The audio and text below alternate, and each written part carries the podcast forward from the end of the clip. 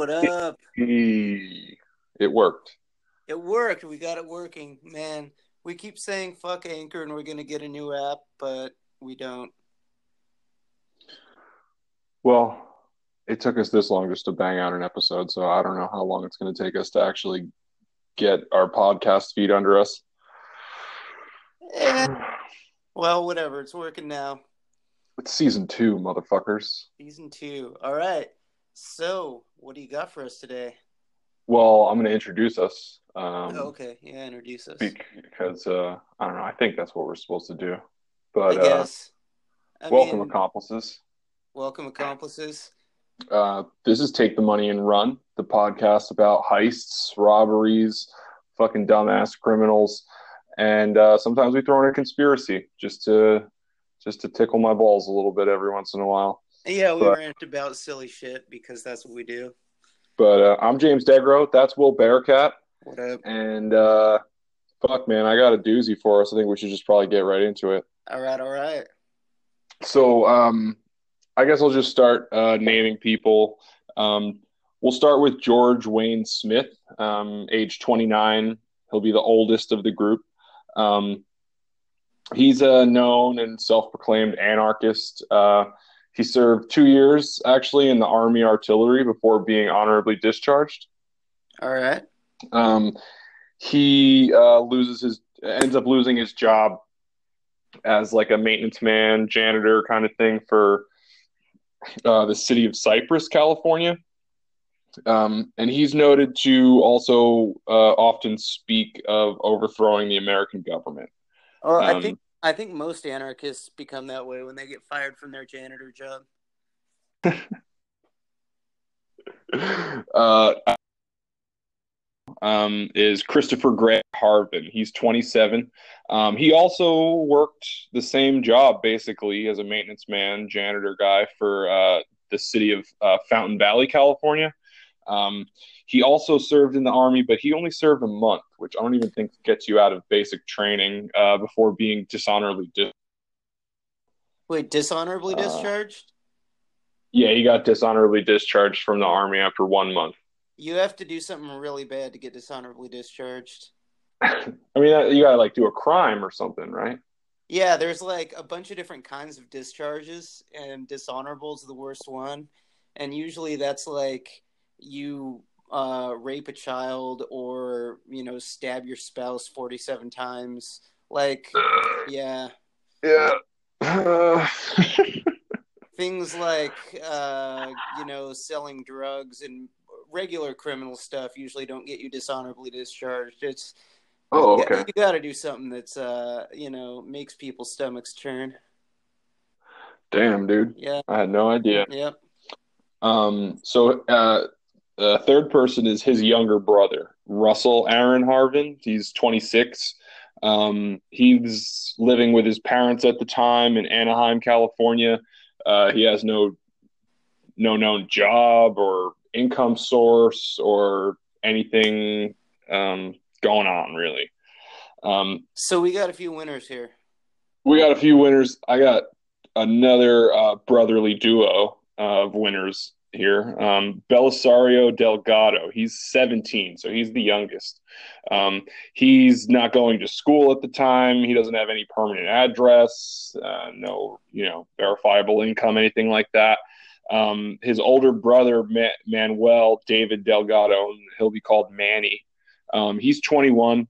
Uh, his last known residence was in Garden Grove, California, and that's pretty much all that really came up about him. Um, so a couple of free spirits oh, dude. So George and Christopher Harven um, both lose their jobs as maintenance men uh, around this around the same time, and decide to move to Mira Loma, California, which is um, somewhere in San Bernardino County. I'm pretty sure. that's where nothing good happens No. Um, so they lived together for uh, about a year, um, from 1979 until mid 1980 at uh, 10314 50th Street. Um, they uh, they construct like this makeshift um, building shed thing in their backyard out of like uh, aluminum sheeting and you know shitty plywood and all this stuff. They wrap it in plastic. Um, basically, uh, it's a makeshift greenhouse because inside they have 300 marijuana plants. Oh dang, Um, that's uh that's quite the greenhouse. Dude, I I mean, I'm trying to picture 300 plants, and the pictures that I've seen of this greenhouse aren't anything I would think you could really put 300 plants in. So maybe they were doing clones or something like that. Yeah, that's uh or maybe they were just shitty tiny plants. Shitty tiny plants. They were using gonna a lot go with flowers. that. Um, they also uh, dug a tunnel um, from the greenhouse down through the backyard and up into the garage of the house. Um, supposedly, supposedly they wanted to use it, you know, if they needed to like evade police or something. Um, that doesn't sound well thought out at all. well, yeah, like we've talked about tunnel systems of escape and stuff, and to go uh, through a tunnel into the same property, I think, is not really El Chapo's style. Everything about get- this just screams tweaker. Yeah, that's what I've I've heard a couple reactions of this, and most people are just like, "Dude, meth, dude."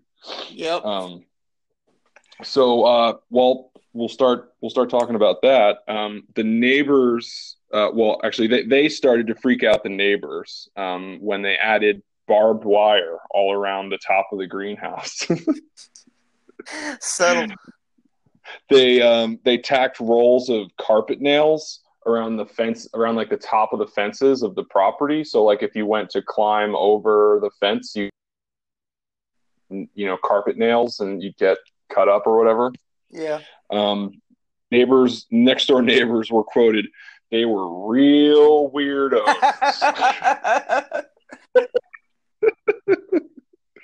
so, um, also underneath the greenhouse um, in the tunnel was a an eight by ten by six foot tall room. Um, in that little uh, underground dungeon, they they had a cache of weapons. Um, they had a number of assault rifles that were legally illegally converted to fire automatically. Um, thousands of rounds and fucking crates, dude, crates of ammo of uh, 556, 308, and 223. Um, tons of shotguns uh, or shotgun shells. They had shotguns, uh, you know, to use the shells. Um, handguns with hollow point bullets. Um, they had um, special forces military manual kind of things, um, as well as an anarchist cookbook. Um, have you ever seen the anarchist cookbook? Uh, not in the flesh. I've gotten um, online copies of various quality. There's a lot of things that passes the anarchist cookbook that aren't. Yeah, I've I've definitely seen a couple online, and yeah, they're uh, yeah they're different. Yeah, the But the original ones super had a lot of uh, had a lot of like bomb making um, tips and stuff like that. The ones you get. How to make bombs, how to make different types of drugs. Um, yeah, a lot of weird stuff, but like it's so in depth and um, I mean, you're looking at a diagram for a homemade explosive device, and like it, it seems too easy to actually be real. I, I think Yeah, but, but a lot direction. a lot of them are. It's yeah. Uh, we've definitely spiked a couple NSA people are probably listening to this podcast, which is probably more people than listened to it in the in the beginning. But yeah, well, that, um, that's one way to get listeners. So the uh, they made numerous, ex- you know, improvised explosive devices. Obviously, with the information they had on hand, they had uh, made of uh, PVC pipe stuffed with smokeless gunpowder. Uh, that was surrounded by uh, a beer can that they filled with nails, broken glass, um, extra bullets, and shit. Um, they wrapped those in tape and attached like hand light fuses. Um, they also made uh, Molotov cocktail kind of things. You know, they just poured gasoline in glass bottles and capped them off. Um, but uh, this is interesting because most of the homemade bombs were also attached to a 19 inch wooden dowel uh, that could be fitted. Uh, I guess it was like five eighths of an inch or something like that. So they could fit it down into a shotgun barrel and fired like a fucking mortar. Nice. That's that's actually creative. Had an effective range of hundred yards. That's impressive. That's so. So yeah, the fucking wheels are turning everybody. I, um, I learned something today. That's uh, yeah. Yeah, we didn't get this. I didn't see this copy of the fucking anarchist cookbook. no. With the the shotgun mortars.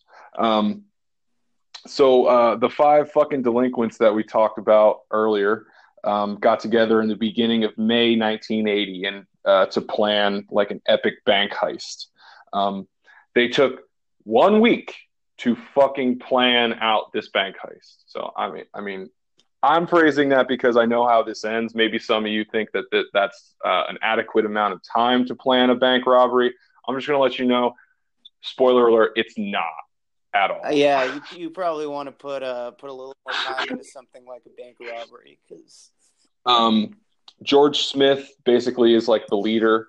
Um, he actually had a bank account at the Norco, California branch of uh, the Security Pacific Bank. Um, so he assumed that he had, you know, a reason to be going in there, and he cased the bank for several days before the robbery. I think I know where this is going now, but okay, continue.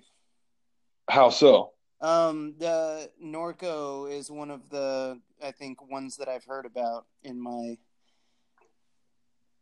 in my musings and um, looking up of bank robberies and Wikipedia rabbit holes, but it's it's a doozy, man. Yeah. Um, and uh, and wh- when, this when is was this again?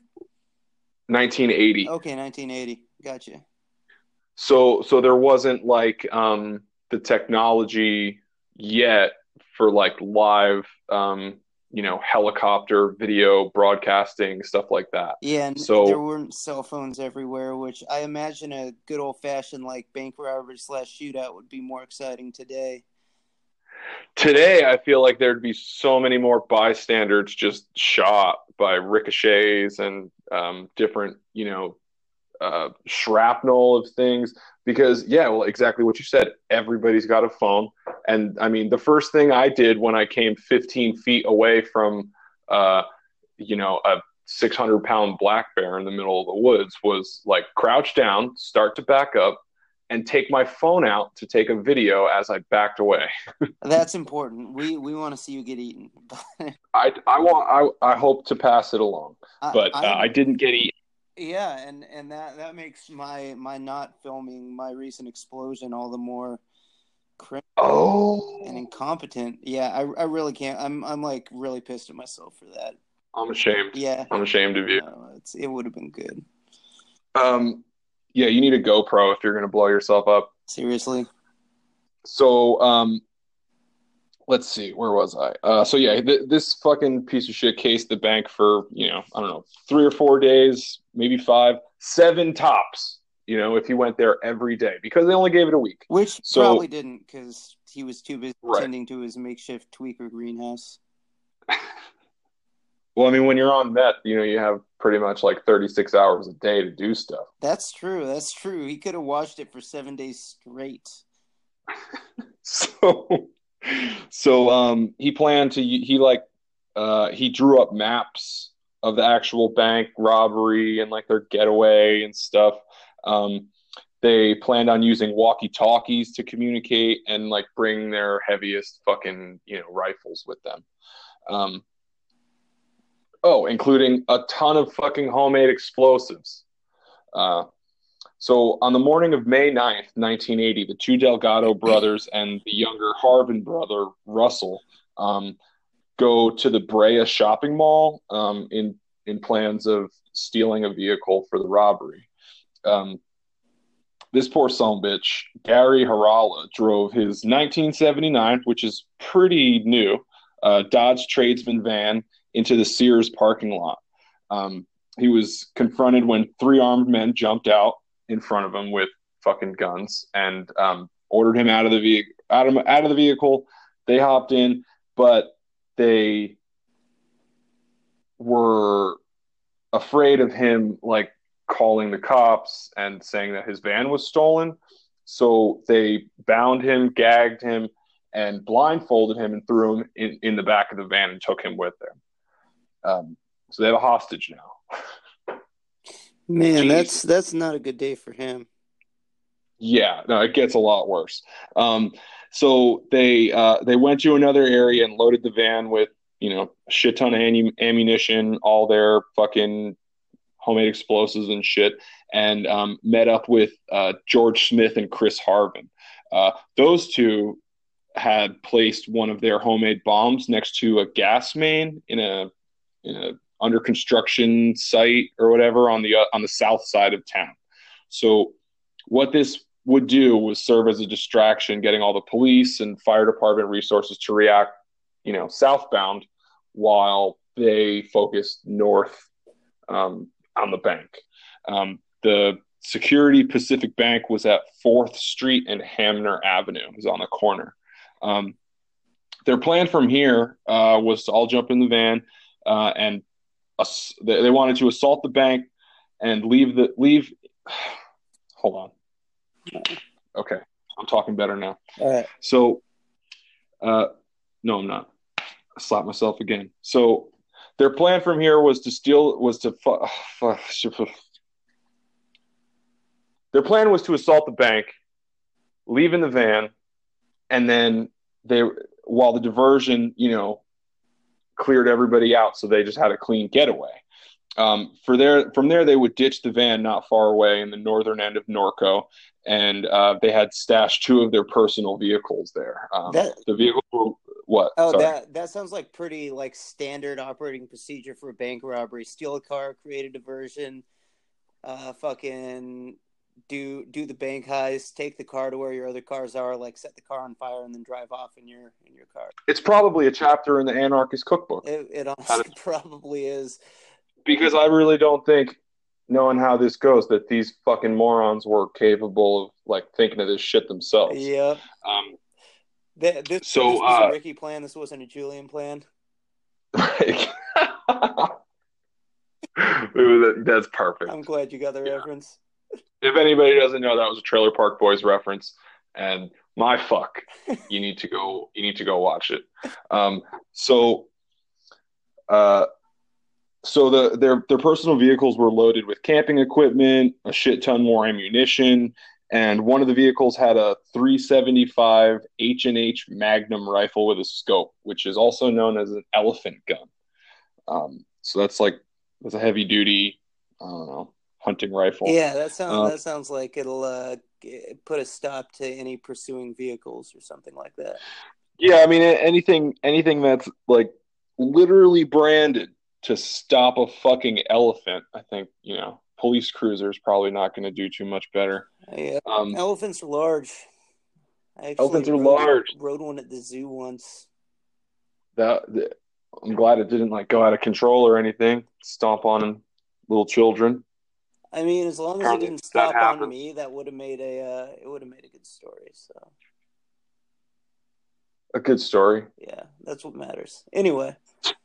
So yeah, so they plan to take the, the, the two cars and escape up more north into the San Bernardino National Forest.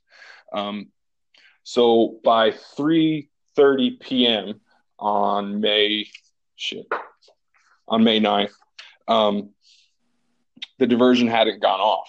Um, someone had reported something burning earlier in the day, and the fire department was dispatched to put out a small fire that had started in a construction site. so, um, without their diversion, um, the group decided to push ahead with their plan to rob the bank. Uh, so, at 3:40 p.m., um, the group pulled up in front of the bank in the fucking van with Gary Harala, the hostage, tied up in the bank. Uh, I mean, in the back. Um, so at this time, uh, the the parking lot's full of bank customers. I'm pretty sure it was a Friday. So like at this time, everybody's trying to like, you know, get money for the weekend and stuff because ATMs aren't a thing yet. So the, the parking lot's basically full. So they have to like park on the other side of the lot, like not directly in front of the bank. You know, I mean, so so if anything, they at least followed some parking parking laws. Um, yeah, don't don't break the law and you're breaking the law, right? Well, yeah, I mean, you don't want to like you know double jeopardy yourself, or, yeah, that doesn't apply. Attention when you're when your getaway car is blocked in by the meter maid because you. yeah, the getaway cars are, are always you really got to take care of that because yeah, we've had the other the other dudes with like the giant spike on the back of their truck, and then they were blocking in somebody, and the guy just took like went in and took their keys and threw it over some fence. you really got to oh, pay attention to this shit. Good. I forgot about that. Um, so uh, five heavily armed men carrying um, AR-15s. One of them has an HK-91. Another one has an HK-93, which are serious assault rifles. Accomplices who are listening. Um, they have some shotguns, handguns. Uh, they exit the vehicle with ski masks and military fatigues on. Um, four of the men rush into the bank while uh, Belisario Delgado, he's the youngest at 17, he stands guard outside. Um, his inside the bank, his brother Manny Delgado jumps on the teller's counter, and uh, he's he's holding a, a, shortened 12 gauge shotgun with an extended magazine. Um, Russell Harven guards another entrance of the bank with a short stock AR-15. Uh, George Smith the leader. Uh, he's carrying an HK 91. He's moving around the bank giving orders and making sure that nobody, you know, all any of the civilians inside the bank are moving. Um, Chris Harven, uh, he's carrying an HK 93, grabs the bank manager and takes him to the vault. Um, the bank manager hands over all the money in the fucking bank. I'm going to let you take a guess how much money was in the vault. Uh, I'm gonna say probably not enough to make this worth it, but I'll go ahead and just take a shot in the dark. Maybe five hundred thousand. Twenty grand. Oh, they get. Oh, um, that's uh, so. That's not even going to cover their expenses. well, their their plan was to rob the bank so they could like buy a piece of land where the U.S. government couldn't tell them what to do. I don't think that Which, land exists. No, no, no. I mean, yeah, no, not even internationally at this point. Yeah. Um, like you, you got but, you got uh, some parts, you know, maybe some nice parcels outside of Tehran, but other than that, I think the, uh, yeah. so, uh, so yeah, all I get is fucking twenty grand. Okay. Um, right away, when the masked men jumped out of a van, though, and ran across the parking lot carrying long guns and dressed in military style clothing, it, it caught someone's uh, attention. Well, it actually caught the attention of a teller from the Redlands Savings Bank located directly across the intersection of 4th and Hamner. So um, she calls the police and reports the robbery in progress of these, you know, crazy assholes. Um, luckily, that teller managed to get in touch with the county sheriff's office um, because at the same time, another teller from within the Security Pacific Bank being robbed hit the silent alarm. Um, the silent alarm actually alerted the nearby city of Corona, California. Um, North uh, Norco is kind of short for Northern Corona, so it's not you know it's right there. Okay. Um, so the Corona police uh, respond to their city city branch of the Security Pacific Bank, which is five miles away.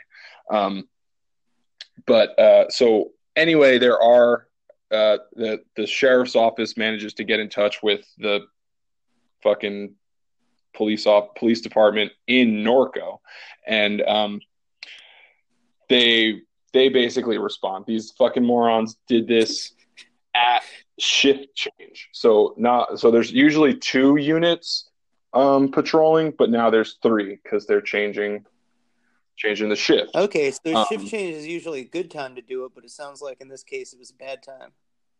Somehow it worked out to be a bad time. There were more units that like immediately responded.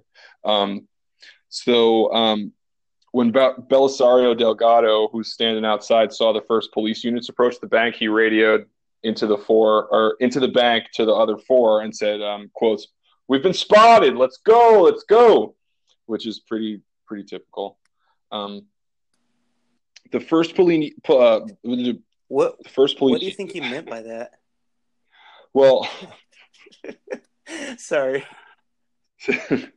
so do they have anything other than money to take?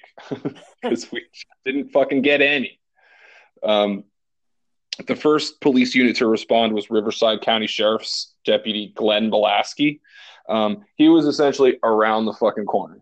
Um, so he got the call and was there immediately. Uh, Bolasky actually earlier in the day had gotten his cruiser from out of the shop because it had like a faulty um, emergency light bar on top. Um, so when he was nearing the bank, he was totally unaware of like the scope of the robbery in progress. So um, as he's as he's nearing the bank, he starts to be he, he begins to start hearing like loud pops, which he thought were like glass bottles breaking, and um, then he realized that they were coming from the top of his car. So he what he thought was that the noises were coming from something wrong with the new light bar that had been installed that morning. Okay. Um, and uh, it's only until uh, his windshield is blown out as he's pulling into the fucking bank parking lot, um, meeting face to face about 15 feet away from the fucking five guys with guns shooting at him. Um, so his windshield gets blown out, his tires, all that shit. He gets hit in the left shoulder um, when he, it, and then he ducks down under the dashboard and throws the car in reverse, and it backs out into the street, um, crashes into a parked car on the opposite side of the street, causing the police cruiser to like spin around to make perfect cover for him. Um, so he grabs his shotgun uh, which has four shells in it, and he gets out of his car and takes cover behind what he thinks would be like safe, like the engine block or something like that. Um, so the five men get back into the van um, and they attempt to drive out the you know bank driveway and past Bolasky. Um, as the van passes them, uh, the men start shooting out of the, the back windows at at him. Um, so uh, again, armed with his 12 gauge shotgun and four shells, uh, he takes aim at the back of the van and shoots shoots four times. And a giant set of balls. 25 yards away. Um, so yeah, you think he has balls for turning up and, and shooting at him? How about his accuracy? Um, one pellet enters the back of Belisario Delgado's head, just bes- just behind his right ear, which instantly paralyzes him. Um, that's the driver. So that's oh. that's, that's great. Um, George Smith, uh, as the leader, also takes another shotgun pellet in the groin, which basically means he got his balls shot off. Um, so I mean, that's yeah. The, so the the the van, you know, veers off and coasts into a into a fence on the north side of Fourth Street, basically right across the street from the bank. They didn't get too far. Um, the remaining four men grab as much ammunition and homemade explosives as they can still carry. Uh, they enter the street and basically just unload on Bolasky's police cruiser. Um, at this point, he's radioing that he needs that he's been uh, he need that he needs backup. He's been hit. He needs an ambulance. I mean, I, I mean the there's a lot of um, recorded radio that you know the police radio from this, and it's pretty fucking crazy. You can hear automatic gunfire in the background too. Um, so uh, um, the driver of the van, Belisario Delgado, who was hit in the back of the head and paralyzed by the shotgun pellet of Glenn, of Glenn Bolasky, dies pretty soon because um, he he actually like suffocated. Like you know, he he got paralyzed oh, like, and paralyzed, paralyzed, like can't paralyzed, paralyzed, and then and then ended up suffocating because his lungs were paralyzed. Dang. Um. So the robbery suffered another fucking moment of stupidity. Be, uh, well, because it was the shift change, and um, so another police unit, Andy Delgado, um, no relation to the fucking robbers, arrives on the scene, uh, parks his car near the bank about 60 yards north of the suspects in their van. Um, Bolasky at this point tries to get back into his car to retrieve more ammunition for his revolver, and at this point he's hit an elbow. It's a serious injury. He's losing a lot of blood. Um, he's also hit with glass, sh- uh, shrapnel from bullets. Um, and then the third uh, police unit, Chuck Hill, arrives at the scene, uh, noting immediately that his car was being shot at. So, like, anytime they see a cop, they just start shooting at it. Um, so he pulls behind like a small building uh, across a, a field from the bank. Um, over the radio, he hears Bolasky screaming for help and that he's bleeding badly. Um, Chuck Hill fucking leaves his cruiser and runs across this field, thinking that he'd be less of a target, not in his car. Wait, um, so running across an open field is that's that's one is is better than is better than driving across it across it when they shoot at the cop car. They're not going to shoot at the cop; they're just shooting at the cop car, right? Okay, well, I don't know. How, how did, how did um, it go for him? It worked okay. Okay, um, he made it. So yeah, he made it. Right, uh, he gets a, he gets across to to Bolasky and his cruiser. Um, Bolasky told him that his revolver was that you know he had shot it or it, it needed to be reloaded. So this guy goes into the car, reloads this guy's this guy's revolver, puts it back in his one hand that fucking still works, and um, they're like, "We need to fucking move." So Um, Hill helps Bolasky run to like this giant nearby tree, and they take cover behind it. Um, for a minute now, they they haven't been able to see the robbers, and they weren't sure where they were, but there was still gunfire going on. Um, the the robbers started to focus their fire on the other officer, Andy Delgado, who um, was in one eye by some broken glass, and a bullet actually grazed his head. Um, Hill made a dash for his cruiser back across the field again um, and left Bolasky bleeding out by the tree. Um, once Hill makes it back to his cruiser, he, he drives it crazily towards uh, Bolasky across the field uh, with his back door open and spins it around and like blocks Bolasky and his cruiser. Um, Bolasky falls into the back of the car and his legs are still hanging out of the back, and Hill just fucking floors it. Um, at some point, you know, they stop and, you know, get him fully into the car or whatever, but they drive straight to Corona Community Hospital. Um, even though Officer Delgado was firing at them, the I mean, he was so far away that like the 38 revolver and the shotgun, you know, with shotgun uh, pellets that just that range is not effective. Um, so the four remaining robbers gathered all their ammo, homemade explosives, and guns that they could carry again, and they ran towards um, a yellow utility pickup truck that was stopped at a red light in the intersection. Um, the driver of the truck fucking sees a bunch of armed robbers running at him towards his truck, and uh, he he you know jumps out leaves the fucking engine running keys in the ignition runs straight across the street into carl's jr i guess he didn't want none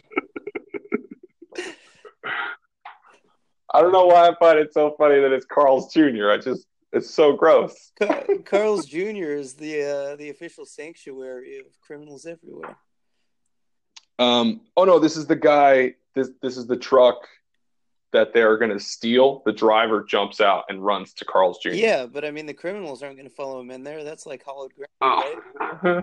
right? first, first when I moved, when I first moved to California, and I was like, you know, talking to some people or whatever, they they they called Carl's Jr. Gnarls Jr. Gnarls Jr. Gnarls Jr. so that's that was basically my first, um, you know, my first impression of Carl's Jr. So I just I've always hated it. It's just gross to me. Well, I have heard that it has issues. At least the ones in in the town that I'm from had issues with um, flies in the iced tea and uh, like other weird shit in the French fries. So yeah, it might it might be aptly named Gnarls Jr. so um uh oh, I lost my spot. So um, they load up into the truck, uh, but they leave hundreds of rounds of ammo, um, you know, a couple guns, and the twenty thousand dollars. Dude, They left it in the van, dude. And they also left uh, Gary Harala in the van too. So well, I mean, it sounds like he was kind of Fucksville. So that guy. Can, can you imagine being blindfolded and like tied up, thrown in the back of your own van? You know, like you're bumping around, you know, when they're making turns and stuff, and then all of a sudden it's just a deafening roar of fucking automatic gunfire. well, it sounds he made it through all right though, didn't he? Yeah, no, he makes it out completely unharmed. Dude, that's what which I think is pretty crazy because there was a lot there was shooting at the van. Now, if he was if he was a G, he would have just taken that twenty thousand dollars and booked it.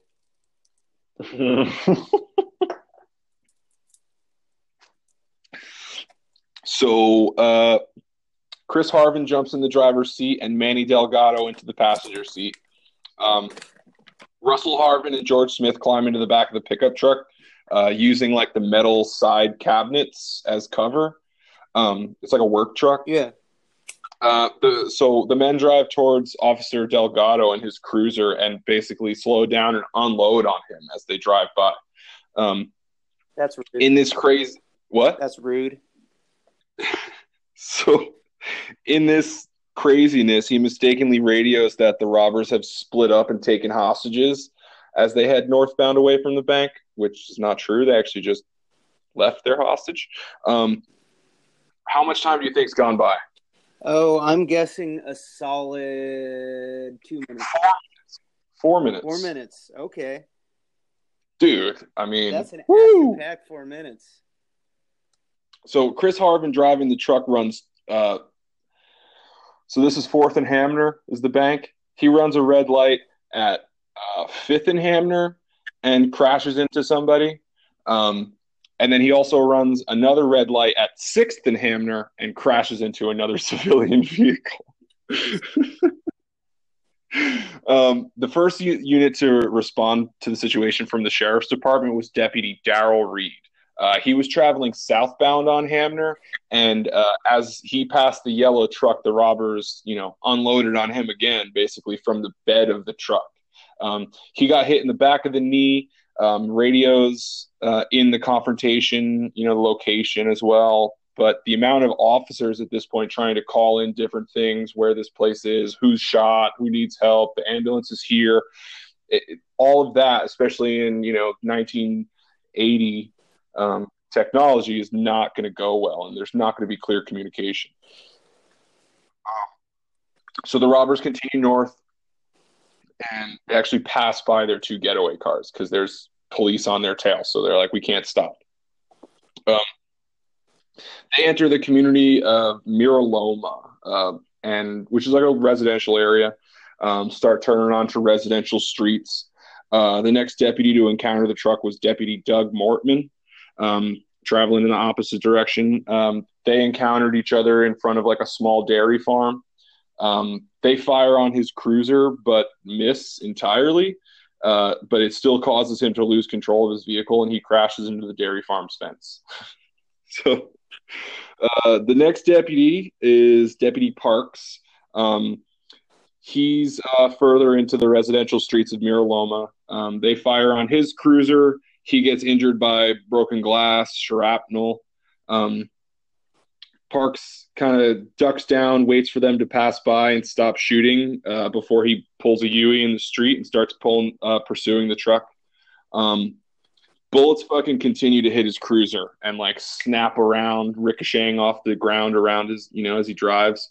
And uh, he realizes that they must be using like high powered weapons based on the distance that he's following them from. Uh, he's he's actually the first one to kind of radio in and confirm like this to dispatch. So they call out like you know people hang back a little bit. Um, the truck turns down another street and is met by uh, three county police cruisers. Um, one of which is Deputy Brown, whose police car is hit and he's injured by bullet fragments flying into his leg. Uh, another one's Deputy McDaniels. He's struck in the right shoulder. Um, they both stay behind while uh, the third uh, deputy Matten, um, he's unhurt. He takes pursuit of the robbers uh, in the truck with um, another uh, officer, CHP officer Ernest. Uh, I stopped with the first and last names, and I've just gone to last names at this point. Um, Officer Park's unit is uh, disabled. The engine's disabled by more rifle fire, and he drops out of the chase. Um, but he uh, is picked up by another deputy Chisholm, um, and they, you know, continue on. Uh, the truck turns onto 50th Street, which is their fucking street, and pass by their own fucking house. Dang. Use that escape tunnel. Yeah. Uh, so they were they were kind of going on autopilot now, weren't they? Or were they trying for the escape tunnel? Uh, I mean, I, like if I ever try and escape anything, the last place I'm going is something that has my name in it. Yeah, they, like it, in my name. it sounds like they may not have planned for this eventuality.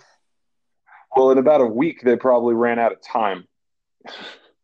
um, so uh, they circle around this neighborhood a little bit. Um, several times, they actually end up passing their own fucking house. Um, they encounter three more police units while turning at an intersection. They fire on all the cars. Um, Deputy Crow is hit in the shoulder and arm. He pulls over. Um, uh, Deputy Reynard is hit in the elbow. Um, he pulls over. Uh, another bullet just misses the third officer Romo's head, um, but his vehicle is disabled just based on the rifle fire. So uh, the truck then starts to pass by a civilian vehicle and thinks like, okay, if I shoot at this and hurt these people, then maybe the cops will stop and take care of them instead of following us. So they shoot at the civilian vehicle um, in an effort to distract the police. Uh, the car is hit, totally disabled, um, but nobody inside is actually injured. Um, they continue this fucking meth fueled madness um, as the truck makes another right around the block. Uh, they pass a group of four 12 year old boys on bicycles. they open fire at the boys on the bicycles. Um, only one boy gets hit, uh, and he loses his middle finger. So that's about it. so these guys weren't exactly expert marksmen. No, they were terrible. I mean, for the most part, all they're doing is firing from the hip, from what I've seen. And and they're just spraying because their their rifles are automatic. Yeah, that too. I mean, they're in the back of a you know crazily driven pickup truck. I'm sure they're bouncing around and stuff, but like you think you could probably get a couple hits on a group of four boy, 12 year old boys on bicycles. I mean, yeah, anyway, but, but the, in the 80s, kids weren't as fat. oh,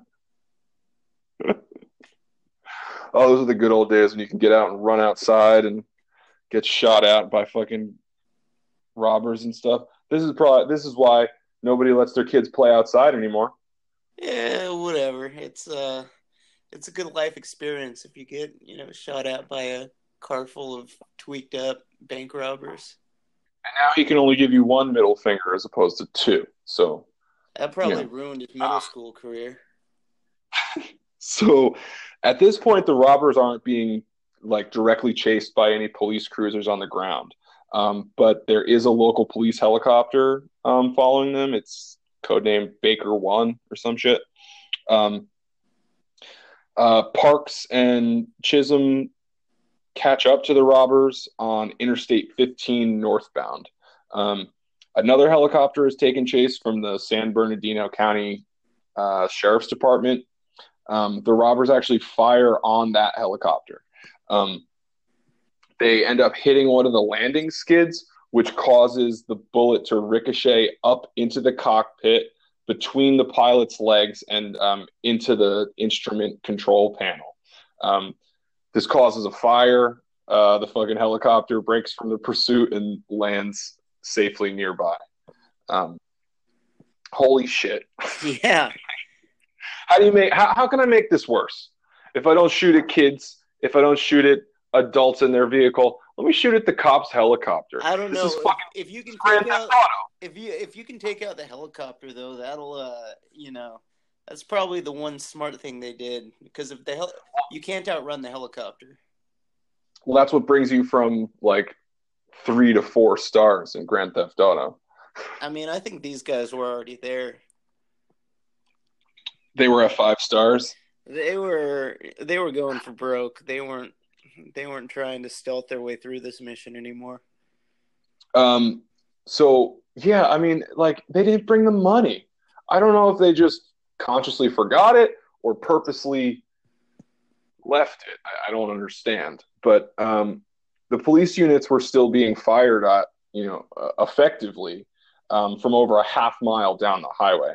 Um, Parks radios that all units should turn off their like emergency lights on top of their cars to make it harder for the robbers to like distinguish targets. Um, one of the new units uh, actually caught up with the truck. You know, he was like, "Fuck this, let's go see what's going on." He gets pushed back by uh, crazy amounts of gunfire and uh, three homemade bombs exploding in front of his car that were hand thrown from the back of the fucking pickup. Truck. So they did end up using the bombs. Okay. They did, and, and yeah, at this point they are successfully using the mortars and the Molotov cocktails and stuff. They actually um, like had uh, some of the mock uh, Molotov cocktails set up um, to be mortars as well. So not not yeah. gonna lie, this actually does sound fun as fuck. So, I mean, th- like this is this is the original North Hollywood shootout, the one that you covered. This is yeah. like this is the this is the first one, and just because there was no like television coverage of it, it has fallen to the wayside. Eh, but holy shit, is it crazy! Um, so the robbers actually end up pulling off the highway and enter the San Bernardino National Forest near uh, Lytle Creek. Um, Lytle Creek is like a you can go there and hunt. You can go there and you know legally shoot weapons or whatever. So they had actually taken their shit there to like train, um, you know, before the robbery, you know, and like try out these weapons and stuff. Um, so not only did they go back to their house, but they're also going back to like their training grounds. Um, after uh, th- at this point, it's been about 35 miles in 42 minutes. Is is this chase? Um, at this point, uh, again, they enter the San Bernardino National Forest. Um, the truck drives down about seven miles of single lane dirt road. Um, Deputy James Evans is the lead car now that Parks and Chisholm's vehicle was finally disabled. Um, the remaining helicopter, um, I think it might still be that one, Baker One, um, doesn't have, or the the police on the ground don't have the radio frequency to communicate with that helicopter. Um, so uh, there's like an unmarked unit uh, unmarked detectives unit with um, like two detectives in it that have responded, and they have like a handheld radio that they can get in touch with the helicopter. So the helicopter radios location and stuff down to them, and then they have to call it in on the police radio, which is totally jumbled by, I mean, the numerous, numerous amounts of police that have been shot at this point, and the, just all the craziness. So like, there's a huge miscommunication, you know, barrier there. Um, uh, this just leads to more fucking confusion. Um, they can't they can't tell Deputy Evans, you know, when when the yellow truck stops. Um, so lost in those communications is the warning to Deputy Evans that the yellow truck has stopped um, because there's been like a washout in the road, and they're kind of like around a blind corner.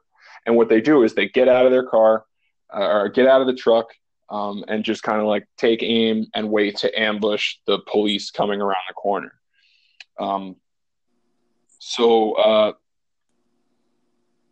I wrote this in, but it's it's I don't know context wise how how I, I, thought it would fit in here. But um, another deputy, uh, Fontana, um, was the only unit to uh, go back to like his department's armory and grab an M16. So, um, but the, the, the thing is, he had no idea how to use it, which I don't know how hard it is to use an M16, but I feel like I could figure it out in an emergency situation. Um, or maybe I'm wrong. I don't know. Uh, the robbers, uh, yeah. When Deputy Evans um, rounds the curve, he's immediately fired on. Um, he isn't hit yet, but uh, stops his cruiser, crawls out behind it, um, and returns fire, shooting with his 38 revolver at about 60 yards, which is pretty fucking far. Um, two more deputies arrive on the scene just in time to see Evans get shot in the face and drop to the ground dead. Oh, um, yeah. So that's that's the first police casualty actually in this.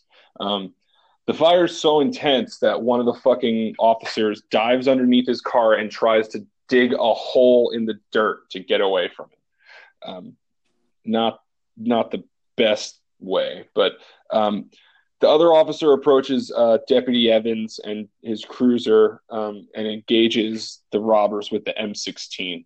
Um, at that point, the the robbers realize that like they are being finally matched with firepower. Like up until this point, they could pretty much do whatever they want and keep the police at bay. But now they realize, you know, oh shit. Um, so they uh, flee on foot um, across the washout and uh, split up going up into the mountains. Um, the police kind of hold their position back there uh, and wait for SWAT teams to arrive um, with heavier weapons and whatnot.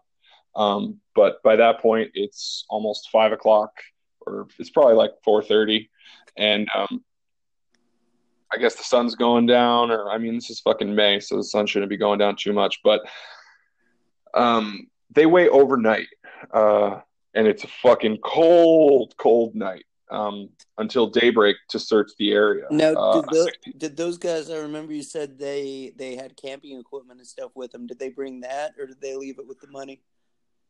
They well, the camping equipment and spare ammunition and that elephant gun were in their uh, other getaway cars. Oh, okay. And they drove right past those.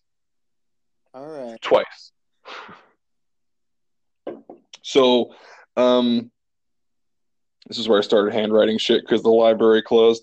Um, so my handwriting sucks. Uh, so a 65 man LAPD search party came to assist, along with you know numerous helicopters, search team assets from more neighboring counties.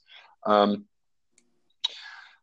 incidentally, four officers uh, traveling to the command post in their own four wheel uh, four four wheel drive vehicle spotted two suspects freezing and shivering. Um, stopped uh, arrested them without any incident or resistance. Um, the two that they arrested were brothers Chris and Russell Harven. Uh, they were injured. Chris had been shot, um, and but yeah, they were basically suffering from from exposure from the cold that night. Um, George Smith, uh, the leader, surrendered when deputies neared his um, hiding location. Um, he had two wounds. Uh, he had been shot in the leg and previously in the groin from the beginning. Um, so he's like suffering from a lot of blood loss. And again, these guys are fucking freezing their asses off. Um, Manny Delgado broke off uh, from the other's direction and climbed up like a tall hill. Um, he was actually spotted um, by a search helicopter hiding in some thick brush. Um, two deputies responded to the location and ordered him to come out and surrender. Uh, Delgado turned with a 38 revolver in his hand and was shot right away with several shotgun blasts and 223 rifle rounds. Um, in the process of him getting shot and falling down, um, he ends up shooting himself in the heart with his pistol. Well, all right. Um, so uh, so yeah, that's it. They fucking got him. Um, the trial began uh, like a year later, June eighth, nineteen eighty one, in San Diego County due to the pu- publicity. They had to move it out of the area entirely. Um, it took 14 months still from then to even pick a jury. Uh, like it's all pretty ridiculous. Um, all three were found guilty of the crimes of the robbery and the shootings, and I mean just added up. Illegal firearms, homemade explosives, using all those things, commandeering vehicles, and then the special uh, circumstance of the murder of Riverside County Deputy James Evans. Um, everybody was sentenced to life plus 36 years and eight months. Um, and that was September 24th, 1982. And that, my accomplices and my brave co host, is the fucking Norco shootout, which I am dripping with sweat because it's so fucking hot in here right now. But damn, man, what a fucking story. That that was a good one. That was intense. It. I mean, I I started. There's a couple details here and there that I left out. Um, just things that I were like, ah, you know, I don't know if I really feel like t- typing that. At one point, when when Pulaski was behind the tree bleeding out in the beginning of the earlier initial shootout, um, just a regular civilian walks up behind him and is like, "Hey, man, what's going on?" get the fuck down! They're fucking shooting! And the guy's like, "Whoa, whoa!" And he's like, "If you don't fucking get down, you're." The guy just like takes off, and he's not seen from again. Um, there was another crazy instance where a sheriff's deputy car uh, in the pursuit breaks down and um, stops conveniently on some train tracks, and a train comes by, hits it, and it flies about 100 yards down the fucking tracks. The officer had gotten out, but I mean, come on. What else? What else? Yeah. But uh I wonder Yeah. I wonder how many of those, you know, cars that were broken down were actually broken down or the guys were just like, you know what, fuck this. Uh, my car's broken.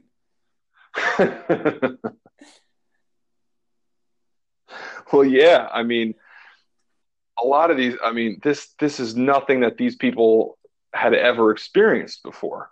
Um, you know, they're armed with 38 caliber revolvers and shotguns. Like this, you know, I know we talked about in the North Hollywood shootout that you know that really changed the tactics and firearm, you know, capacity of police. But like this had a bigger impact because in uh, LA was having the Olympics in 1984. So they were freaked out and they were like, holy shit, we need some stuff. So, like, they started picking up all those spare M16s and everything from the military surplus. Um, the county sheriffs um, adopted the Ruger Mini 14 as, um, you know, Yeah. uh, regular regular arm armament for each unit. They upped uh, each police unit from the one single officer to two officers. So, yeah, they no nobody ever expected this for sure, and um, And that's Fuck. that's just makes it more impressive the guys that, you know, did pursue them like knowing how outgunned they were and they're just like we're not we're not giving up. no, um, the the deputy who who lost his life, James Evans, was actually um, a former Green Beret. Like that dude was a fucking badass. He's the one that actually had shot uh, one of the guys, Chris Harven, um, uh, with his 38 from 60 yards away or whatever. When before they shot him in the face. Oh, Like, yeah, I mean, yeah, he That's, he was he uh, was engaged. Yeah, for sure. that's badass. But uh, whew, man, um, so one one thing about this podcast, and I just thought about this the other day or yesterday because I was standing smoking a joint and looking at a bank, and I was like, I saw a ladder that led up the side of it, and I just thought to myself, I was like, damn. Now I'm thinking about how I can rob that bank. Not that I would, but just like reading up all these stories about people robbing banks and stuff, it's just like, how how would I do it? Yeah, how in, this situation, you know, if life or death for some reason I had to rob this bank. Yeah, It's uh it's an eye opening uh, experience. This podcast. yep. But um, Probably makes thanks, everybody. sideways at everyone else in the bank as well, huh? That too. Yeah, I don't really go anywhere and like not. Um, well, I don't go anywhere and like trust the people around me. That's I don't know good. It's, that's it improves your situational awareness.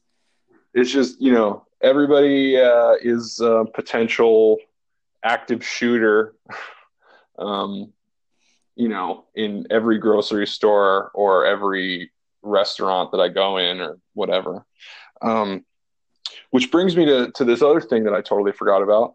Um, i actually saw um, uh, an active shooter drill go on. Like I, I was driving by uh, a high school, which is obviously closed for summer, and there was like police tape all around it, and there were some um, some cops kind of like standing by the what you call it entrances, and um, just like a huge command post.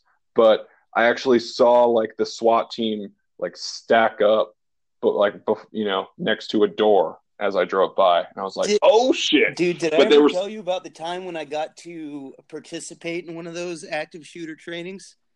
No. Oh, dude. Okay. Okay. So this was when I was in college, and it was actually the summer, like after I graduated, when I was still living Okay. there. Um, Okay.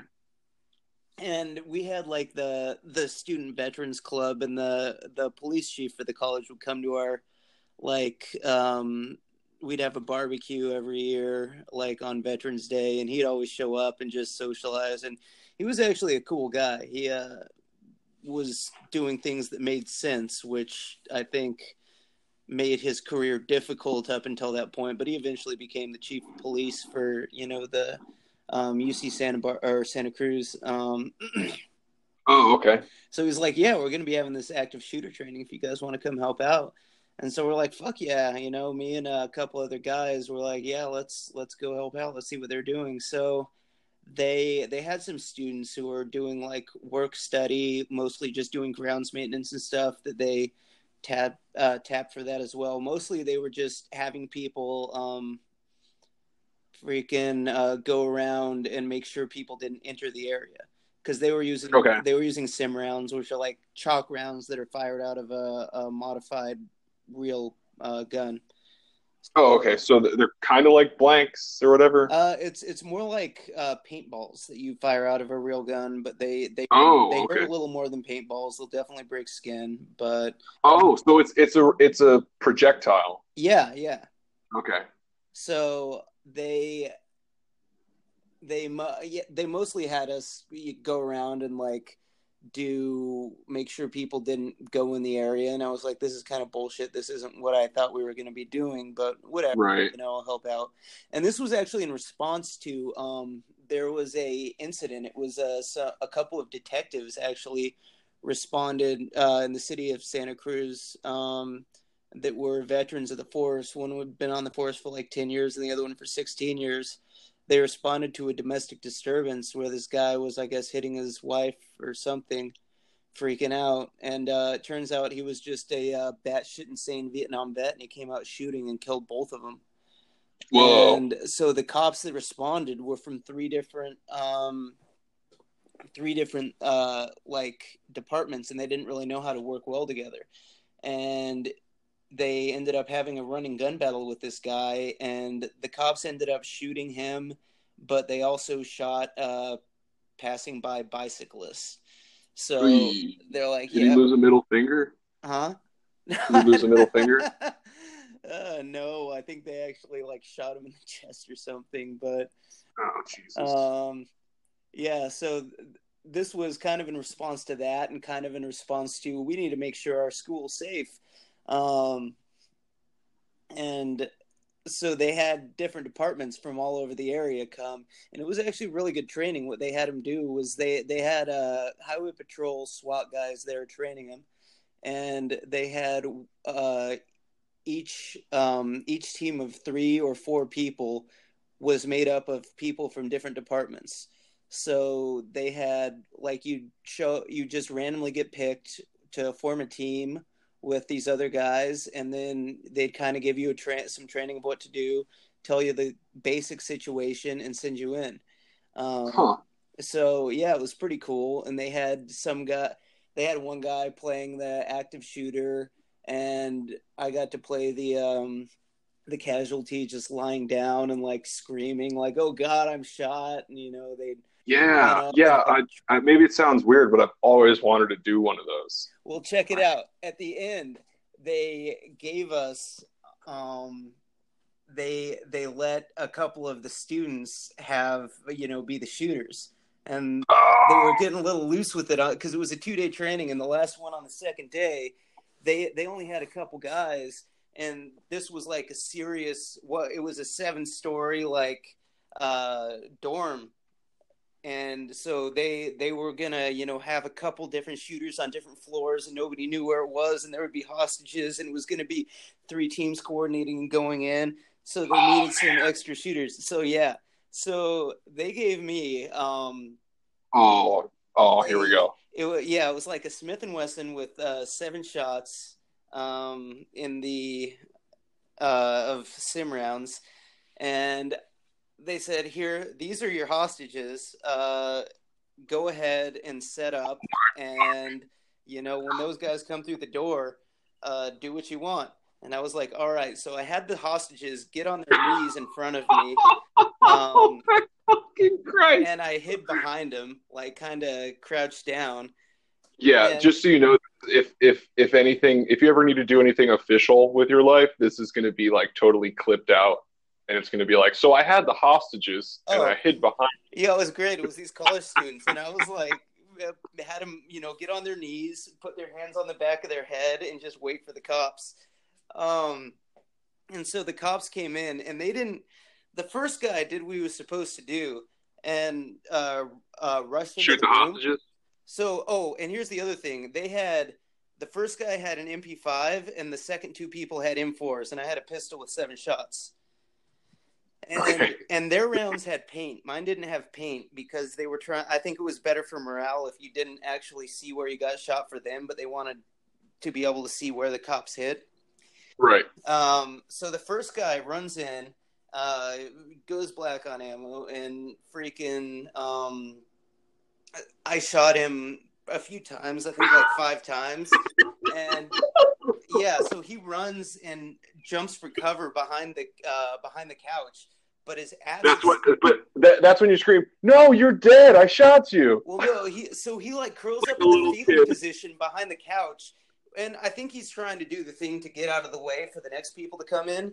Well, the next one was this like very uh, looking um, cop that froze in the doorway. Like she was supposed to push through so the person behind her could also get in the room, but she didn't. She froze in the doorway and took cover. So I shot the guy a couple times when he was coming in, and then when he's in the fetal position behind the couch with his ass sticking out, I shot him in the ass a couple times.